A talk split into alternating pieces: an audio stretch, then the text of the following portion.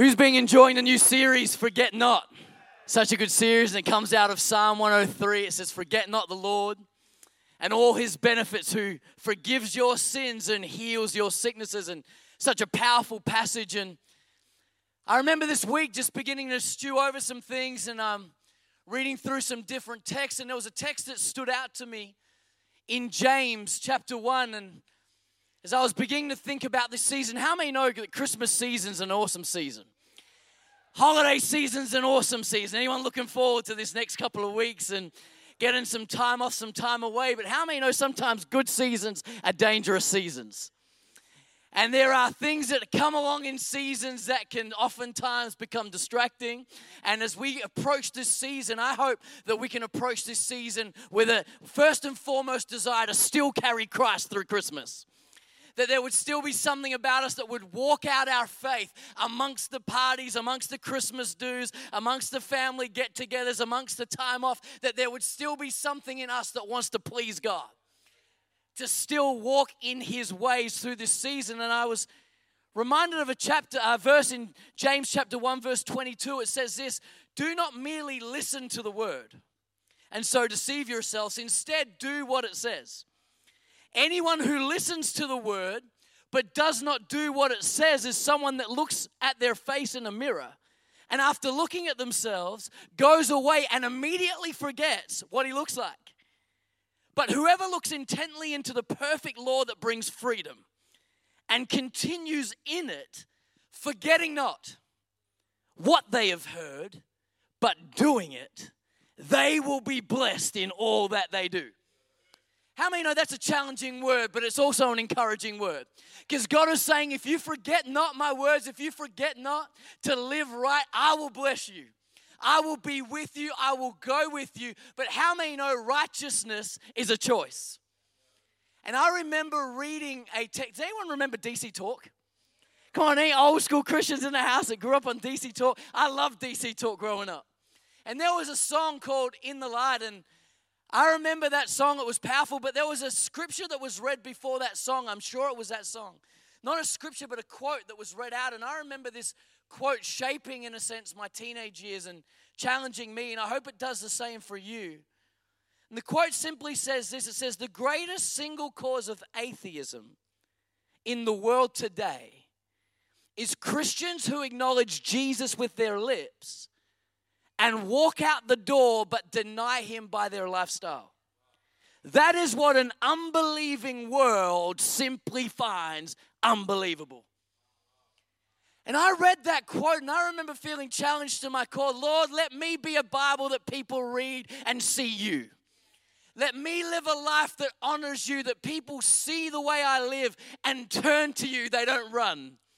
And I began to get in my spirit almost like a a somberness in my spirit that, you know what, there's a whole lot of responsibility on us as believers to walk this thing out, to live right, to not forget what we're called to do. And the boys were around the other night and they were talking about this new app, this social media app that many of you have heard about, and it's called Be Real.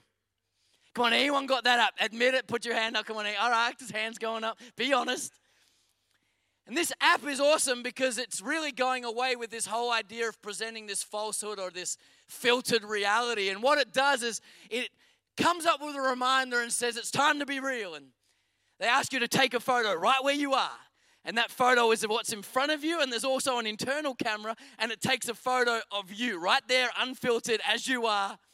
And it's such an awesome app, and I love that thought. And I began to think, you know what? It's really time that as the church, we became the real thing. And I want to preach a message tonight called It's Time to Be Real. Come on, turn to your neighbor and say, It's time to be real. And I might be starting a little somber tonight, but I want us to walk into this season blessed. Come on, anyone want to be blessed in the house? And I want to preach a message called Be Real, to be genuine, the authentic thing. That people would see our lives and go, There's something different about that guy. There's something different about that girl. What is it about them? I need it. I want it. So I want to preach be real. Romans 12, 9 to 10 in the message translation says it says, Love from the center of who you are. Don't fake it. Run for dear life from evil. Hold on for dear life to what is good. I thought, what a powerful text. It says, Let love come from who you really are. Let's not fake this thing. He goes, Abhor what is evil and cling to what is good. And the truth is, I felt in my spirit tonight that it's time over this Christmas season that we see a harvest of revival. And I believe that we can see souls saved at Christmas. How many know we want to put the Christ in Christmas again? They've tried to put an X in the way of Christ, but we're bringing Christ back. Can I say Christ changes lives? Christ transforms lives. And this Christmas, I'm believing for good things. So I want to look firstly at real DNA. Real DNA. There's a story. I remember I lived in South Africa for six years. And when I was over there, this story hit the news and the headlines in a really big way. And what had happened was this famous musician had died. He'd passed away, they'd done the funeral, and three years later, a guy that looked identical walks into the town and pretends to be him. He says, No, I never died. I got lost. I got kidnapped by some witch doctors. They've been holding me captive for three years and I'm finally free. And he marched into this town. And what was crazy is he looked so similar that as he walked in, even family members believed him. In fact, I think there's a picture. This is the guy living his best life. And he walks in, he's this famous musician. He begins to walk. He's living in the same house. He's eating five star. He's flying around doing performances, and everyone's bought into this, even ex wives. But there was one ex lover that was like, There's no way this is the real guy. I know for a fact this isn't him. And she pressed it and pressed it. And finally, the police, police arrested him and said, We're going to do a DNA test. How many know DNA doesn't lie?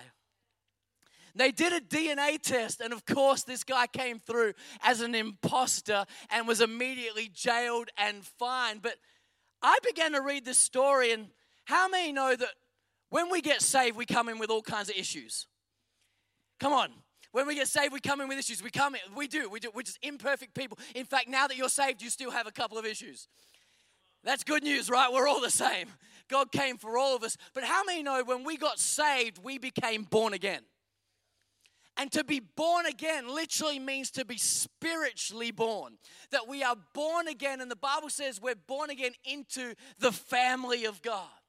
And how many know when you're born, you're born with DNA? Can I say that when you have been born again and set free by God, you have now inherited spiritual DNA?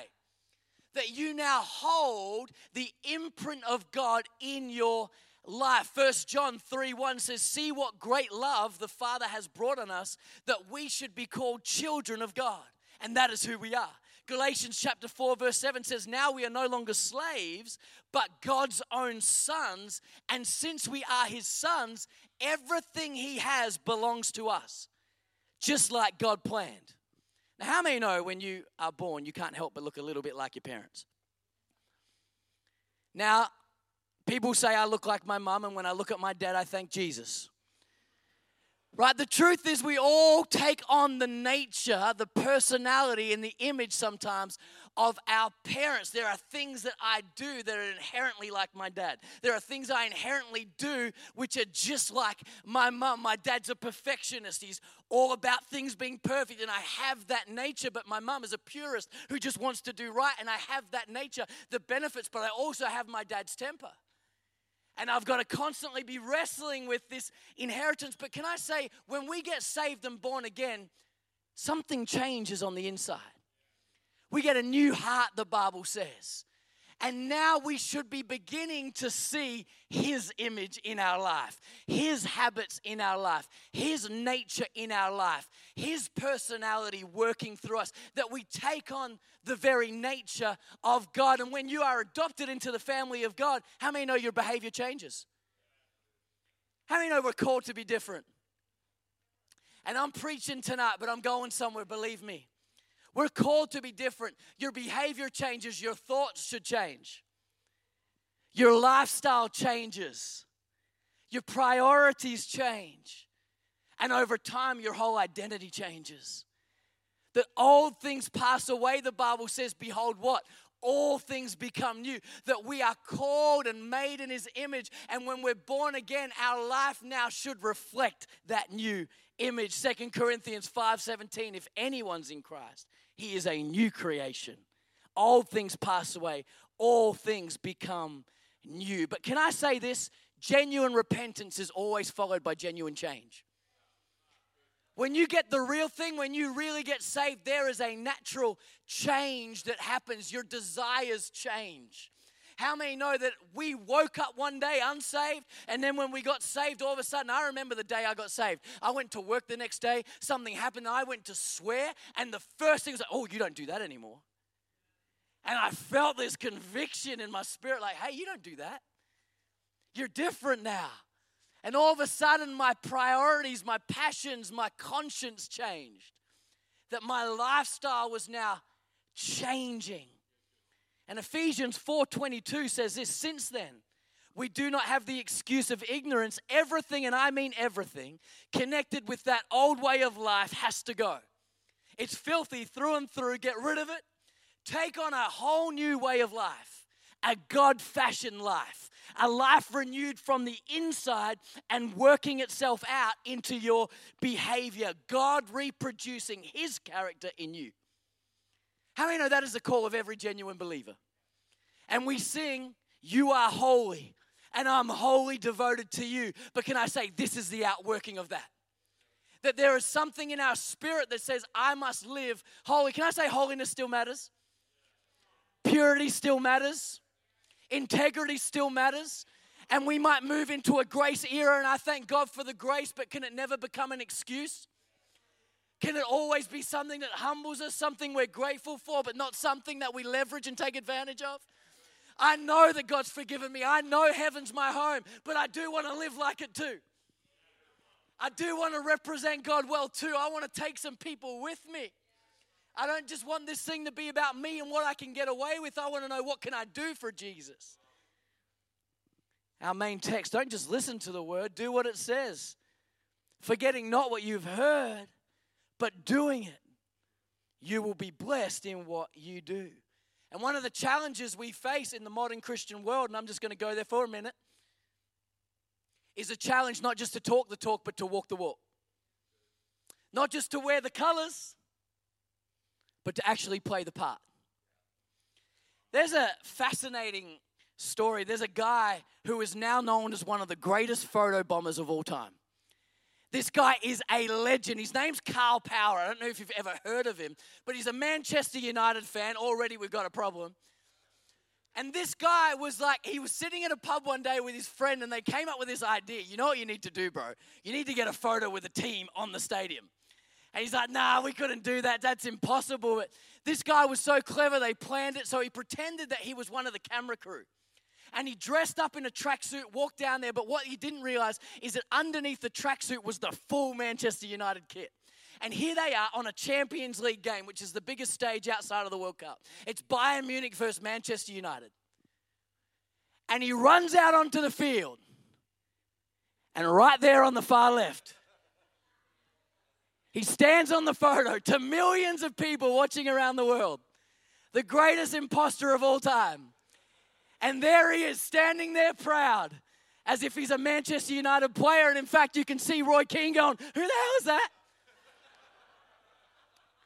But no one picked it up. And in fact, they were so disappointed because at the time, no one picked it up. But my second point tonight is real, recognize real, because there was a supporter who was like, Hang on a second, I don't recognize that guy. And he went home, began to Google, and in the end, what he did is he called the news station and says, I don't know if you guys realize, but there's a guy there that has nothing to do with our club, standing in the middle of the stadium on one of your biggest stages. And can I say, they found him, they find him, they banned him, the whole lot. But real recognize real. He was wearing the shirt, but he wasn't the real thing. And this guy was so famous that he went on to do the same thing the next year. He dressed up in an England cricket shirt. He walked out onto the ashes with the bat in hand and walked up as if he was about to bat. And no one recognized until he thought he'd be funny and he took his helmet off and answered the phone in the middle of the pitch. And suddenly the cameras realized and saw him and obviously escorted him out. The next year he went to the F1.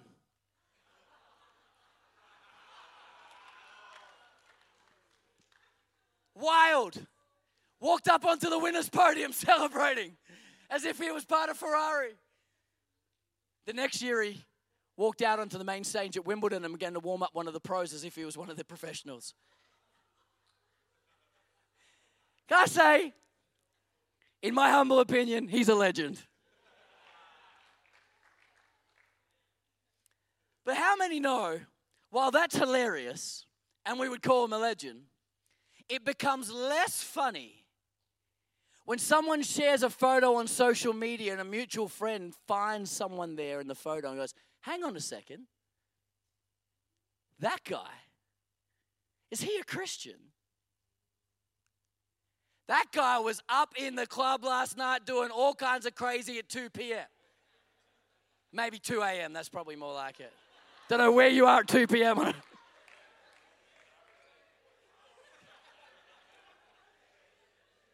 But how many know that's the photo you don't want to be caught on? That guy's a Christian, man. He was sliding into my DMs last night and he was talking all kinds of trash. See, what's the problem is we wear the shirt sometimes, but are we the real deal?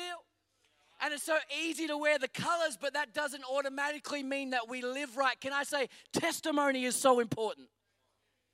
People are watching our lives, and we can't win the world if we live just like them. Come on, have I got a youth that don't just want to wear the colors but want to be the real thing? Come on. Is there some people in here that say, I want to be real. I want to be the real thing. I want to live for Jesus, represent Him, do the real thing, be integrated. I got a close friend I grew up with.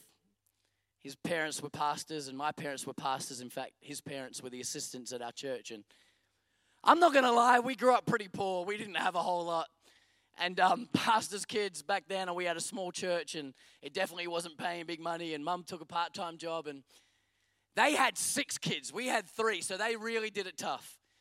And uh, we grew up without a whole lot, but for some reason, this guy always turned up to school wearing the coolest gear. Like, this guy always had the greatest gears on. And I was like, man, I know for a fact you can't afford this. He'd be like 13, 14, and back then surf brands were cool. So he's rocking like the latest Billabong, he's rocking the latest Quiksilver. and like all of us were like legitly upset. DC and Globe and all these brands that now are kind of gone out a little, although Globe's making a resurgence. But and I remember one day he turned up, and I was so jealous because he rocked up in these Quiksilver cargos. And I remember going, man, they're legit. Like, they are so cool. I was so jealous, and I was like, man, I'm sure this guy's stealing, eh? And I went through school just a little jaded about this kid. Like, man, he was always cooler. He got more attention. He was always wearing cool gear. It was years later, years later, I found out that his mum was pretty handy with an old needle and was cutting the logos off the dad's clothes and stitching them onto Kmart clothes so that the son could go to school and be cool. Now, let me just say, she's a genius because it worked. But how many know the Bible says you reap what you sow?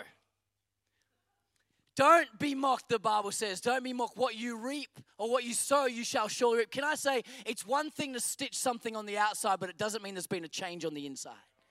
And whilst it might have looked like Quiksilver on the outside, the quality was Kmart. And they didn't last because the fake things don't last. Only real things last. Here's the problem though is the real thing costs something. How many know it costs more for the legit thing? You can get fakes anywhere and they're cheap, but the real thing costs something. Can I say, if you're gonna make it for Jesus, if you're gonna have the real thing, it might cost you a little bit too that there are some things that you need to purchase. I every September I go on a surf trip to Bali and I go with a couple of friends and we travel the whole coast basically of Indonesia and we surf the whole way down. It's awesome. I love it. And every time we go, we just have an unbelievable time. But we always leave room on the last day to go into Seminyak, which is the shopping area. And it's just full of cheap gears. It's fake. Everything's fake. It's, it's awesome. And you walk in, it's fake Nikes, it's fake Adidas, it's fake Billabong, there's fake everything, right?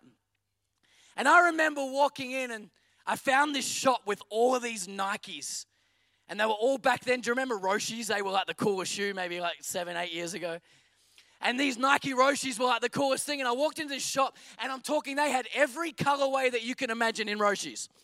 They were all fake, but they looked amazing. I was like, these are special colorways. So what I did is what every gypsy does, because my father's a gypsy. I bought 10 pairs of the things, all at $25 each. And I loaded up a whole new suitcase full of fake Nikes. I can promise you the ones I'm wearing aren't fake, but I did that. And what I did is I came back and I decided to give these out as gifts. And that was cool because for the most part they were chill and it was just nice. Hey, here's a pair of Nikes, here's a pair of Nikes. They came in the box the whole lot, looked real cool. So I felt like Father Christmas in some ways. But the mistake I made is I gave a 16 year old kid a pair of these Nikes on his birthday, and I had no idea that he was about to go and wear them playing touch with his friends. And he goes out on the Sunday afternoon with these fake Nikes on and begins to run. And within about 10 minutes, the soles fell off completely. Like he's running around in glorified socks. It was literally the socks, and the soles had fallen apart. And I thought, what a picture of sometimes us as believers that the minute the pressure's applied, the soul falls apart. Can I say the real thing lasts? And when tough times come, you can see who's been digging in private because they stand in public. And the real thing costs. Can I say a real prayer life costs you something? It costs discipline. A real relationship with Jesus means we read His Word and we soak His Word in, and you can't fake that. You either know who He is and you know His Word or you don't. Can I say a real relationship with Jesus costs something? But the time of testing is shown in hard times temptation seasons, seasons like we're about to approach. It's like, will I do the right thing? Will I live for Jesus? Will I be the real thing? Can I be real in this situation? Can I say the strength of your walk will be tested in this time? And those that have purchased the real thing, those that have built on the rock, the Bible says, built on the right foundation, which is Jesus, not built on a gift, not built on a trait, not built on a community, but built their lives on Jesus, they'll stand through the storm. And I want to finish tonight with real rewards because there's a powerful passage in 1 Corinthians chapter 3 which speaks about building on the foundation, but it's talking about the believer's judgment. And this sounds a little heavy, but I just want to explain for a minute. Do you realize that we'll all stand before God one day and give an account of our lives? That's scriptural. Right? I'm not talking about whether you're saved or not. I'm not talking about whether you go to heaven or not. If you've been saved, set free, we're saved by grace through faith, not by works, lest anyone should boast. Right? We are saved. But there is a believer's judgment. And the Bible says where our works and what we've done for Jesus, that we will give an account of that the giftings that you've been given, the knowledge that you've been given, that God will now bring us to account. Say, what did you do with my son Jesus? How did you live out your life with the faith and the freedom that I gave you? How did you walk this thing out? That we will all stand before God. How many know that's a bit of a sobering thought? And in 1 Corinthians 3:10, it brings this thought out. And it says, according to the grace of God which is given unto me as a wise master builder, this is Paul saying, I have laid the foundation and another builds on it. But let every man take heed how he builds upon it. For no other foundation can any man lay than that which is laid, which is Christ. Now, if any man build upon this foundation gold, silver, precious stones, wood, hay, stubble, every man's work shall be made manifest or be seen, for the day shall declare it, because it will be revealed by fire. And the fire shall try every man's work of what sort it is. If any man's work abides or remains, that which he has built upon thereupon, he shall receive a reward. But if any man's work shall be burned, he will suffer loss, but he himself will be saved, yet as through the fire. And what it's talking about is that for every one of our lives, we're all building something. We're all building on this foundation we call Jesus that we are building a life. How many know that process of sanctification is the process of becoming more like Jesus? It's building a life that honors Him, that glorifies Him, that represents Him. That's called being real. And that we are all called to do that. And I thought it was really interesting in the text that says when Jesus comes to take account of our lives, he mentions some materials in there. In fact, he mentions six materials. He mentions gold, silver, and precious stones. Then he mentions hay, rubble, what was it? Hay, stubble, and wood. six different materials. Of course, we know that as stones and gold and silver go through the fire, they are not damaged, in fact. In fact, they become refined and even more beautiful. But we know that wood, hay, stubble, straw, in just a moment is just burned up. But how many know wood, hay, stubble, and straw you can grab anywhere? It's cheap. You can find that on the side of the road. These are cheap materials, and he's drawing a conclusion that gold, silver, precious stones, they cost something. How many know you have to dig for gold? You have to mine for gold. And in our Christian walk, can I say there are times when we need to go just a little bit deeper to forge some character in us? That if we're going to last and be the real thing, we need to build something inside with real materials the hard stuff, the good stuff, the gold, the precious stones, the silver. You have to dig for these things. Can I ask a question? What are you building with tonight? When you begin to look at the last seven days, the last seven months, the last seven years, is there something in your spirit that takes seriously the call to build on this foundation we've been given called Jesus? Is there something about our life that we take it seriously? Can I say it's so important when hard times come what you've put in? Because this will carry you. Your character will carry you through these seasons. Your character will carry you through difficulties. It's your character that will walk you through trials. We see people, don't they? They go through hard times, and all of a sudden they don't come to church anymore, they walk away from God. And what we're really seeing is we're seeing that there wasn't a depth or a foundation that was built upon. And us as a church shouldn't judge. In fact, we should run after those and say, Come back and let me help walk you through this. But can I say for you personally, if you want to survive in those times, it's going to take some digging, it's going to take some character. And God loves to forge us, doesn't He? He loves to challenge and stir, sometimes rebuke sometimes shape and convict. Maybe tonight's a little bit of a wake up call. And that's okay. It's the 5 p.m. and I'm preaching basically my best youth sermon. These were the sermons that got me through. Because I loved all the goodness of God, I loved all the love and the grace and the mercy, but I also needed a little bit of the fear of God too. And those were the sermons that forged some conviction in my spirit that said, you know what, this is more than just a community. This is more than just hype. This is more than just emotion. I need some depth. I need something to carry me through hard times. And I'm not going to lie, these last two years have been hell on earth for me. But can I say, there's been something in my spirit that's risen up, and I'm so grateful for the deposits that in the quiet times where I forged a relationship with God and I formed a real prayer life, and I learned to fast, and I learned to pray, and I learned to read. And when I had no strength left, it was His words that filled my mind. I can't go another day. Oh, you can do all things through Christ that strengthens you. I can't deal with this temptation. No temptation has overcome you.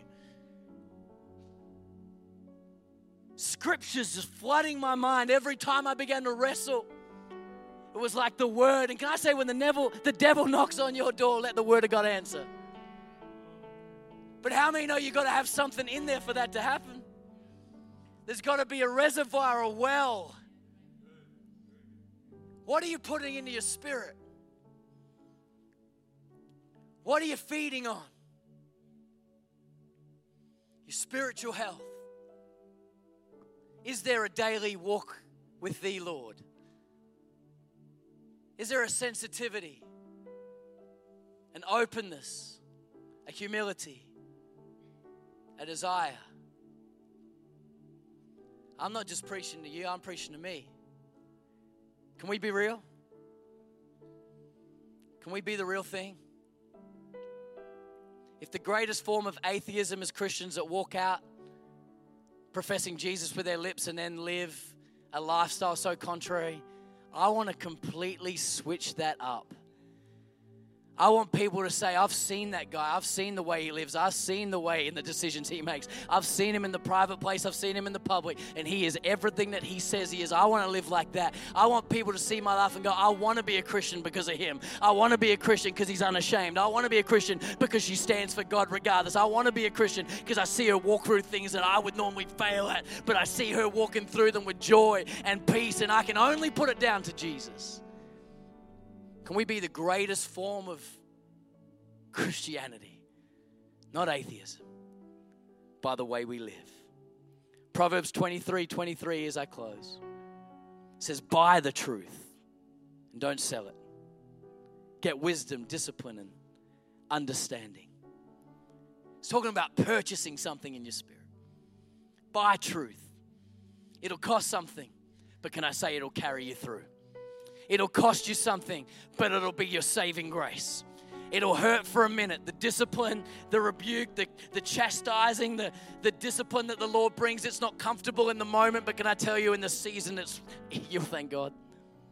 It'll carry you through. And I want to finish on this. Psalms 85:10 says this says, Love and faithfulness meet together. Righteousness and peace kiss each other. I thought that's a really interesting scripture. Love and faithfulness meet together. In other words, they meet up. Righteousness and peace kiss each other. In other words, they make out. That's weird.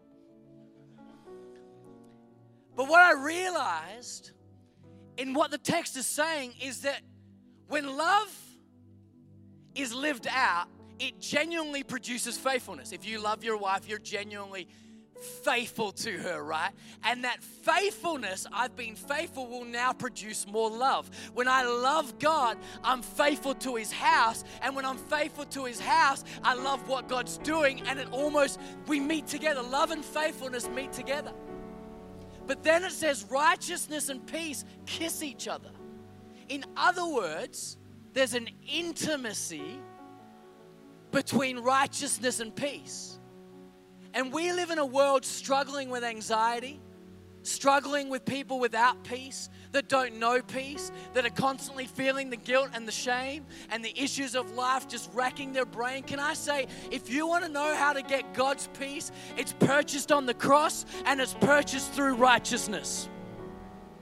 That when you live right, you can live assured that God has you, that God's forgiven you, that God's got you, that God will carry you. And now in my righteousness, it produces peace.